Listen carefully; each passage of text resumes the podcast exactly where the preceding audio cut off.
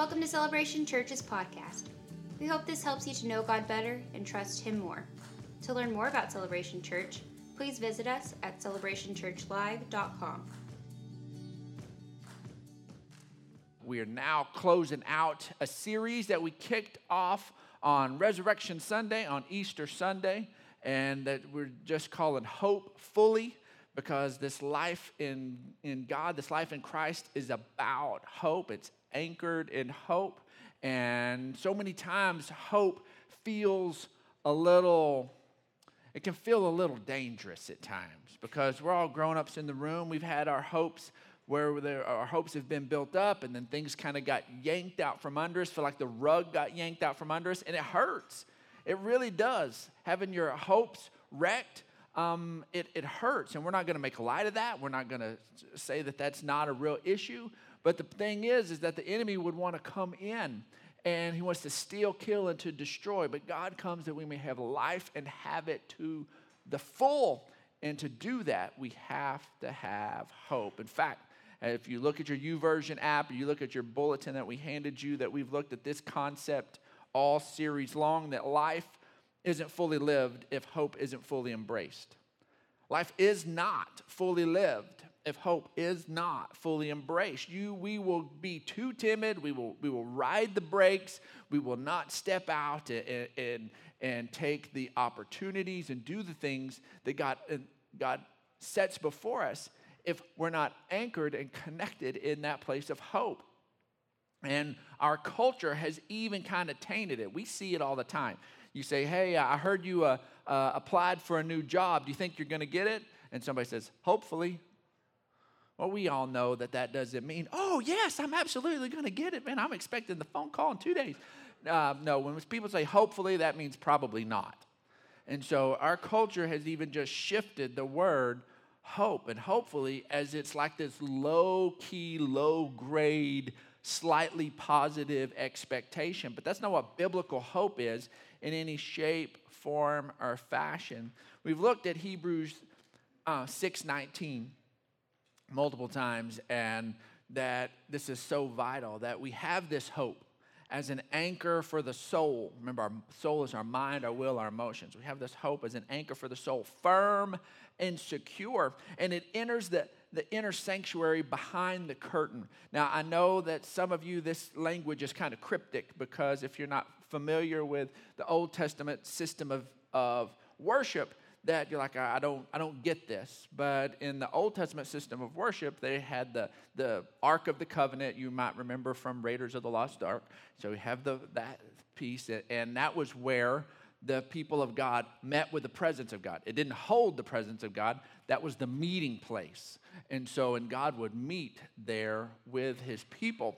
And it was a very holy thing, it had to be handled in the right way.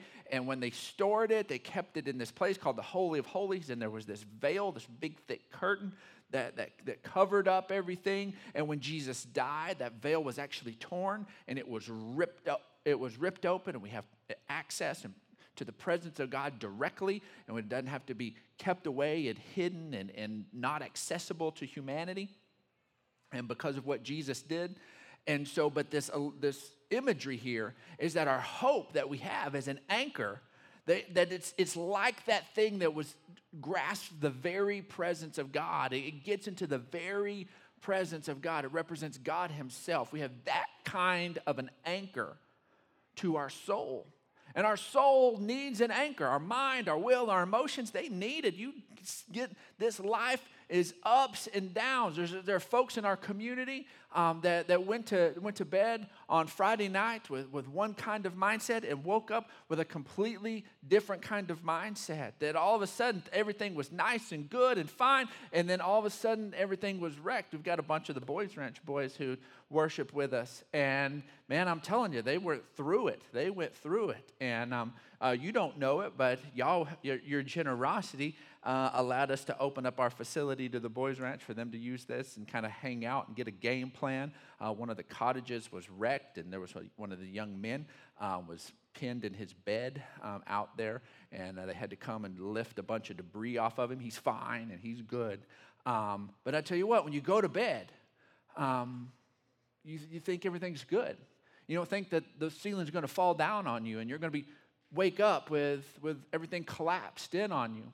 And in those moments, and I was talking to the house parent, uh, Keith, who's part of our church and has been for a long time, he, he said it, he was more rattled than the young man was. That he was just laying there and was calm and cool and awesome through the, through the whole thing and was able to be cool with it. And that's what real hope does that even when the ceiling and the roof falls in on you, that you still have this place of peace.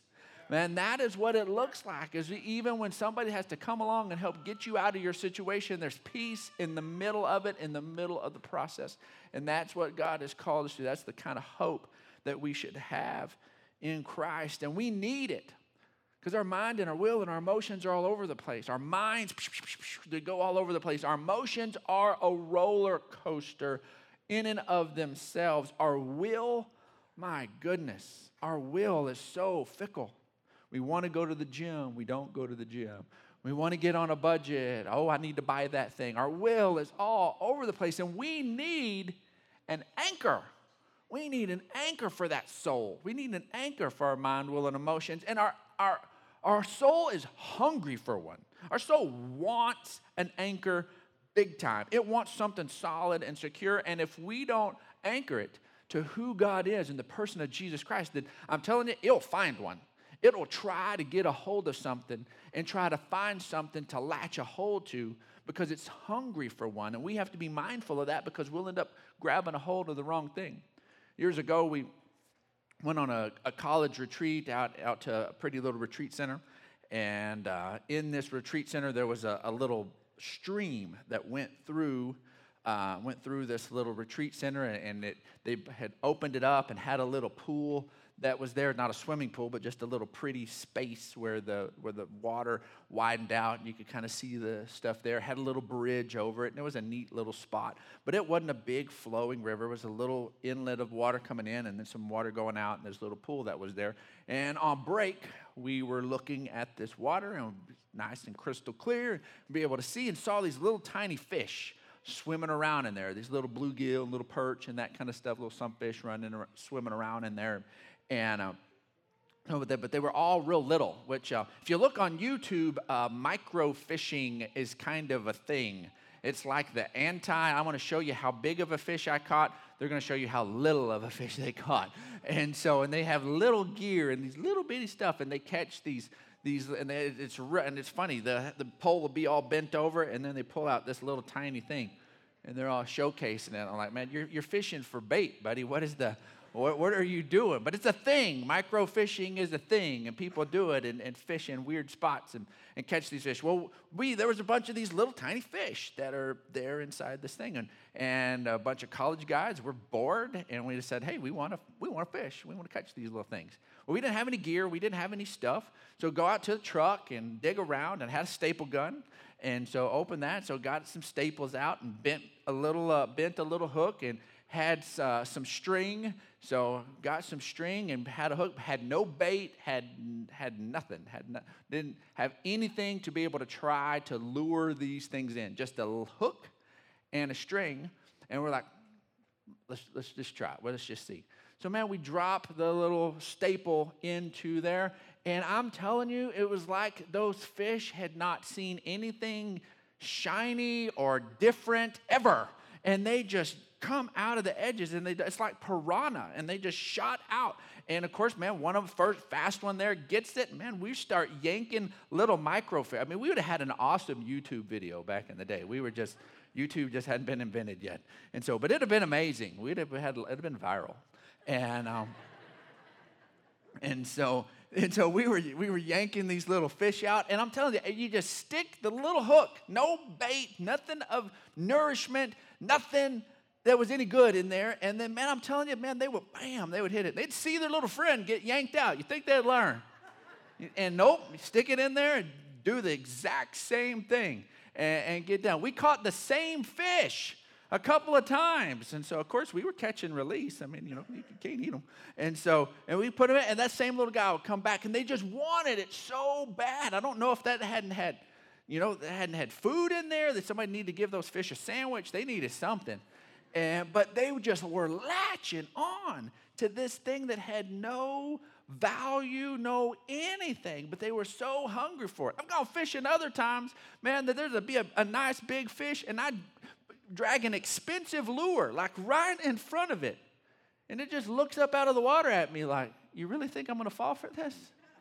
I'm like, but that fish was, that fish had the food. It was nice and fat and plump, and it, it was not desperate and hungry. But those little tiny fish were so desperate, man, that they would latch onto anything. And so many times, you and I, if we don't have hope as an anchor, we will get that way we will get that we will just try that we need something as an anchor so bad we will begin to latch on to all the wrong things like man things are up and down and man if, if I'd had just a little more money if my bank account was just a little fatter you know what? Then, then things will be better. And so you, you say yes to the extra shifts and yes to all the extra stuff. And you look up and, and there's no relationship with your spouse and there's no relationship with the kids. And, and the bank account is a little fatter, but there's still no anchor. It's still not enough. And so you're like, well, maybe I need the new thing. Maybe, I, maybe the new car. Man, the new car smell. I'm going to be all right. You know, I'll give me the new car smell. I give me the, the, the new house thing. I, I, you know, I'll be able to have the, have the barbecue and invite everybody over and show off the new place. And,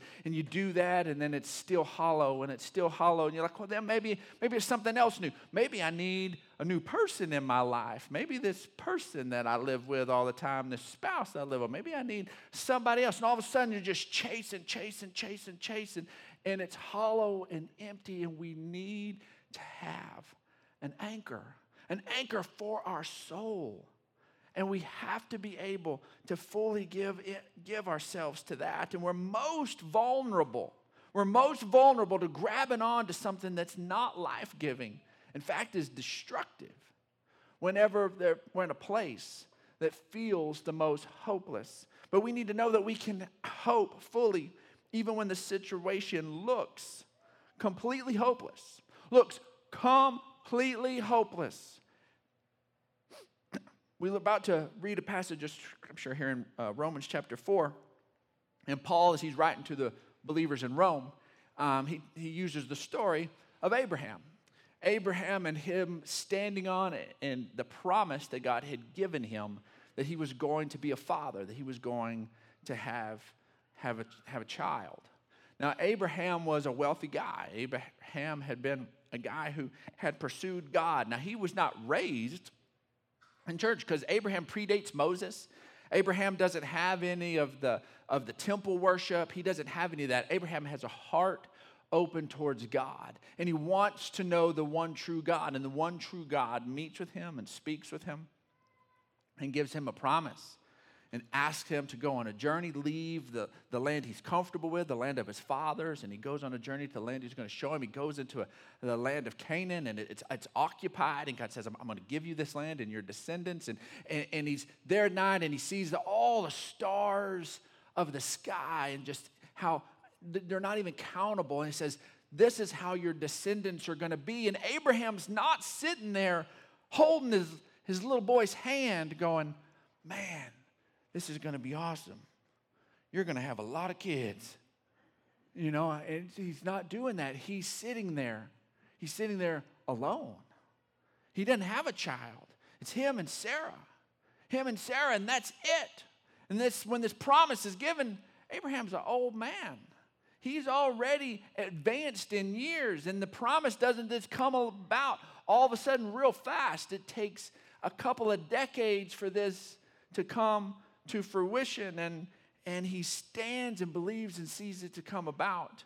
And Paul uses this story, and we catch up in Romans chapter 4, verse 16. He says, Therefore, the promise, he's talking about our promise, comes by faith, so that it may be by grace and may be guaranteed to all Abraham's offspring, not only to those who are of the law, which are the ones who were of physical descent of Abraham, but also to those who have the faith of Abraham. He's the father of us all. As it is written, I have made you a father of many nations. He is our father in the sight of God in whom he believed, the God who gives life to the dead and calls into being things that were, that were not Against all hope, Abraham in hope believed, and so became the father of many nations, just as it had been said of him, so shall your offspring be. Abraham, against all hope, in hope, believed. Against all hope, there made no sense. He didn't have any reason for hope. He didn't have any reason for hope, but he still, in hope, believed. He believed that God was faithful, that God was going to do what he said that he would do. And Abraham, in doing that, in holding on to God's word in spite of everything else, showed us what it looks like to pursue and to trust God. See, hoping fully doesn't mean ignoring the situation. That's not what hoping fully means. It's knowing that God's promise is bigger than the situation. Because here's the truth there are situations that without God, they're hopeless. There are situations that without God, just, there's just no hope. It's just, there's no other way. God has to be involved, or there is no other way. And in the middle of those, when God is involved, it changes the entire narrative of the story. All of a sudden, now there's a way. There hadn't been a way, but now there's God. And so there is a way. And so we have to recognize that we don't ignore our situation, we just know that God is bigger than our situation. Romans 4:19 goes on to say, says, without weakening in his faith, he faced the fact that his body was as good as dead since he was about 100 years old. Here's a man who's 100 years old who's still believing to have a child. He's still believing to be a dad. He's 100 years old and he reckon, he faces the fact that he ain't what he once was. He recognizes at one point he was like, All right, God, I got this. All right. You want me to be a dad? Okay, I'm, I'm ready to step up to the challenge and ready to, to do what's necessary. And I, I'm, I'm Abraham and I'm, I can get this done. But at 100 years old, um, he's like, God, you're going to have to do a miracle or something. Um, at, at this point, he faced the fact that his body was as good as dead. He was able to see that his, he was not able to add what he would need to add to this equation, but be able to trust it. And since he was about 100 years old, and Sarah's womb was also dead. He's like, God, I'm, I'm an old man, and Sarah's old too. She's a, oh, she's an old lady. And, you know, she's 90 years old, and we're supposed to have a kid. I'm 100, she's 90, and we're still supposed to be standing on this? And the answer was yes. Yes, yes, yes. Because the, their child was a child of promise. And Abraham stood in faith and still moving forward towards that. And everything that that means, guess what? Date night did not end. At 100 years old, he's like, all right, baby. You better get dressed up because we got some romance. We got a promise. And I get it. I ain't what I once was, and you're old. but we going out because we got a promise. And that was that was him. And he he faced he faced the truth of what it was. But he says he did not waver in unbelief regarding the promise of God. So many times we say, okay, I believe God can work because I see how I think he could do it. You say, okay, I, God, if you'll put this piece and align it here, and you get my boss to do this, and you get this to do this, then man, it's all going to come together, and I give you the glory for it. Lord, I've got the plan. You just do the work your God thing on it, and it'll work, and I'm good. I'm standing in the promise. And we see a way it might could happen. We see how it might go. But what, it's a totally different thing we're like, I don't see how this could work at all. I don't see how this could work at all. This is going to have to break the laws of nature for this to work. But you said it, and I'm not backing off of it. So you're about to do something pretty amazing because I don't see how this could happen on any other front. And he did not waver through unbelief regarding the promise of God, but it was strengthened in his faith and gave glory to God. This giving glory to God is saying, is him still running his mouth, saying, Man, God's, God's going to make me a father. Now we're calling him Abraham, but that was not what his name originally was. His name was originally Abram, which means father. So everywhere he went, he's getting called father. Hey, father, hey, father, hey, father. He's like, Where's your kids? Well, they're coming, they're on their way. Then God changes his name. He's got, I'm going to give you a new name. And Abraham may in that moment been thinking, whew, all right, this has been embarrassing. All right, what's my new name? Ricky Bobby? Something. Come on, Lauren. Baby Jesus, all right. And so, that, no, your name's not Abram anymore. All right. It's Abraham. Oh, okay. Father of a multitude of nations. Not just father, but father of a multitude of nations. What fits the picture of the stars of the sky. So now he's the one that has to implement his name change. Somebody else didn't do it. Abraham had to implement his name change. He went to all of his old associates. They said, What's up, Abram? Oh, good to see you. Good. Sorry, it's Abraham. It's Abraham, father of multitude of nations. I know I'm just, you called me, you used to call me father, but I need you to call me father of multitude of nations. Thank you. Good to meet you. Good to meet you. Good. He had to change his name. He had to implement it. Everybody knew him as, as, as Abram. And he has to be Abraham. He's the one. He owned the promise that in every interaction he had, every time he introduced himself, every time somebody called him, every time one of his servants talked to him, Eliezer, any of those other groups, he's like, You call me Abraham. You call me Abraham. I'm like, Oh my gosh, this man is losing it. This man has lost his mind. And when we're standing on the promise of God, in the middle of the place that looks hopeless, it doesn't make sense to people who don't have God in the equation. It doesn't.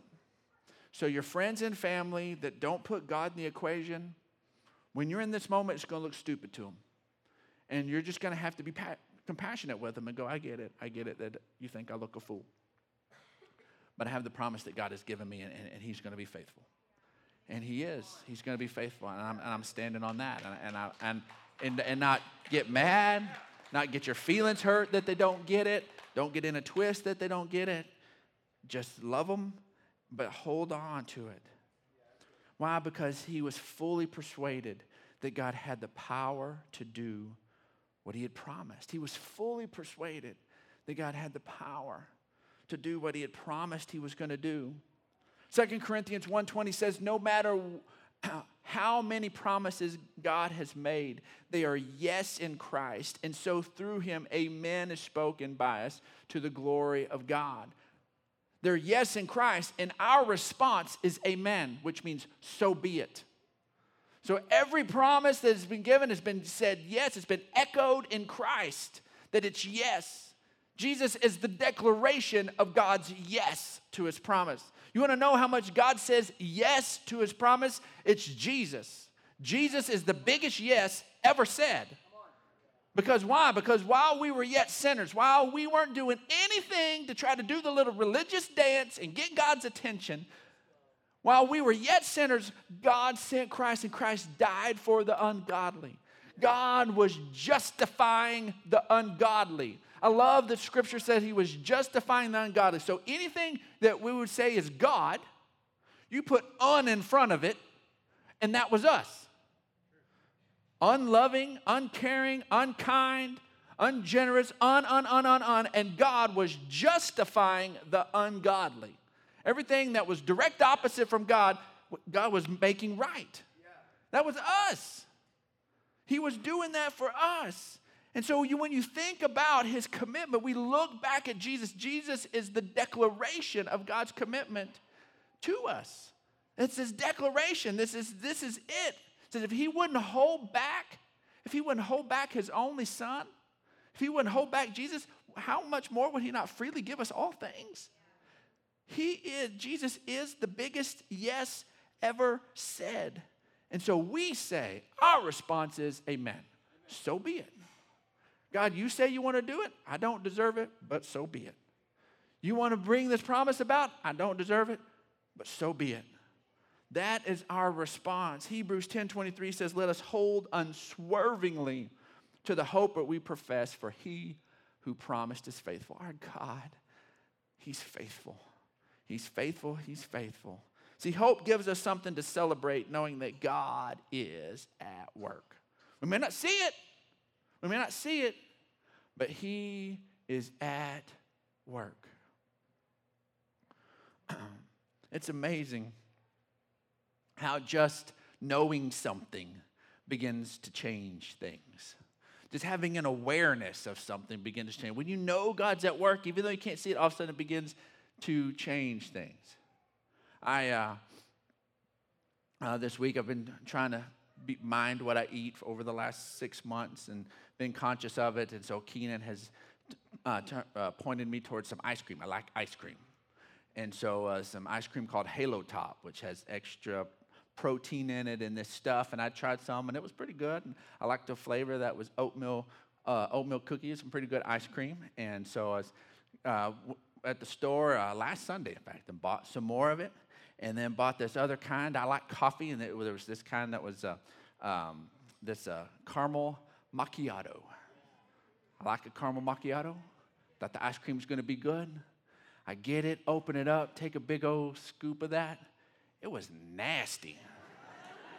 that caramel macchiato was so nasty. I was like, oh man, maybe I had something rough in my mouth. Tried some more. Oh, it's still nasty. It just tasted like a bad protein bar. I mean, just that. It was rough.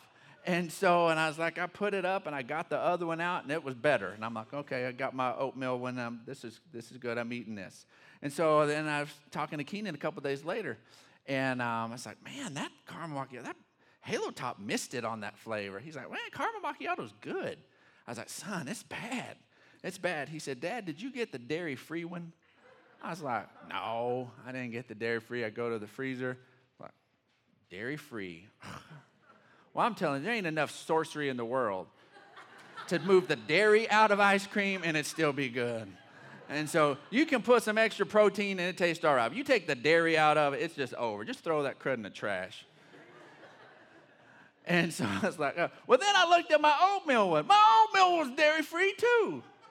And so, but it tasted better than that other trash did when I had eaten it second. And I went back and I was like, you know what? I'm gonna, I'm gonna go ahead and finish that one. But because I knew it was dairy free, mm, it was no good all of a sudden. I still got all that stuff in my freezer. I can't eat it. Stuff's five bucks a pop. I ain't throwing that stuff out. I'm just gonna look at it and be mad. and so but just knowing, knowing makes a difference. And, and just knowing He's at work gives us something to celebrate. Romans 5 1 says, Therefore, since we have been justified through faith, we have peace with God through our Lord Jesus Christ, through whom we have gained access by faith into this grace in which we now stand, and we boast in the hope of the glory of God. We were like, yes, God's doing something. That's something I'm going to pound my chest and I'm going to boast about the glory of God, the hope that I have of the glory of God. We see it in the King James Version. I love this. And the New King James Version says, though or through whom we have access by faith into this grace in which we stand and rejoice in the hope of the glory of God. We are rejoicing about something we haven't even seen it fully manifested yet, but we have the hope that God's glory is going to show up in this situation. And that's what lets us walk through hopeless situations, is because we have the hope that God's glory is going to show up in it. And we rejoice with that until the glory shows up and it is our anchor to our soul as we walk through this. Romans 5 3 says, Not only so, but we also glory in our sufferings because we know that our suffering produces perseverance, and our perseverance, character, and character, hope. And hope does not put us to shame because God's love has been poured into our hearts through the Holy Spirit who has been given to us. Hope doesn't put us to shame. It doesn't put us to shame. We're not going to look like the fool in the middle of this thing, when we hold on to the hope in Christ, it's worth hanging on to. Folks, our bottom line is when it's hope against hope, hope wins. When it's hope against hope, hope wins. And we need to recognize that. It's the places where it's the ugliest. You have anybody, you have anybody share their testimony in Christ. They've been walking with God for any length of time. They're good. If they share one story, it's going to be the time that things were the darkest and the ugliest, and they held on to hope in God and, and saw the glory of God. If they share one story, if they share one story, it'll be that, the, that place that was dark and difficult, and they held on to it. Folks, when it's hope against hope, hope wins. Thanks for listening to this week's message from Celebration Church. We hope you'll stay connected by following us online. You can find us on Facebook, Instagram, and Twitter.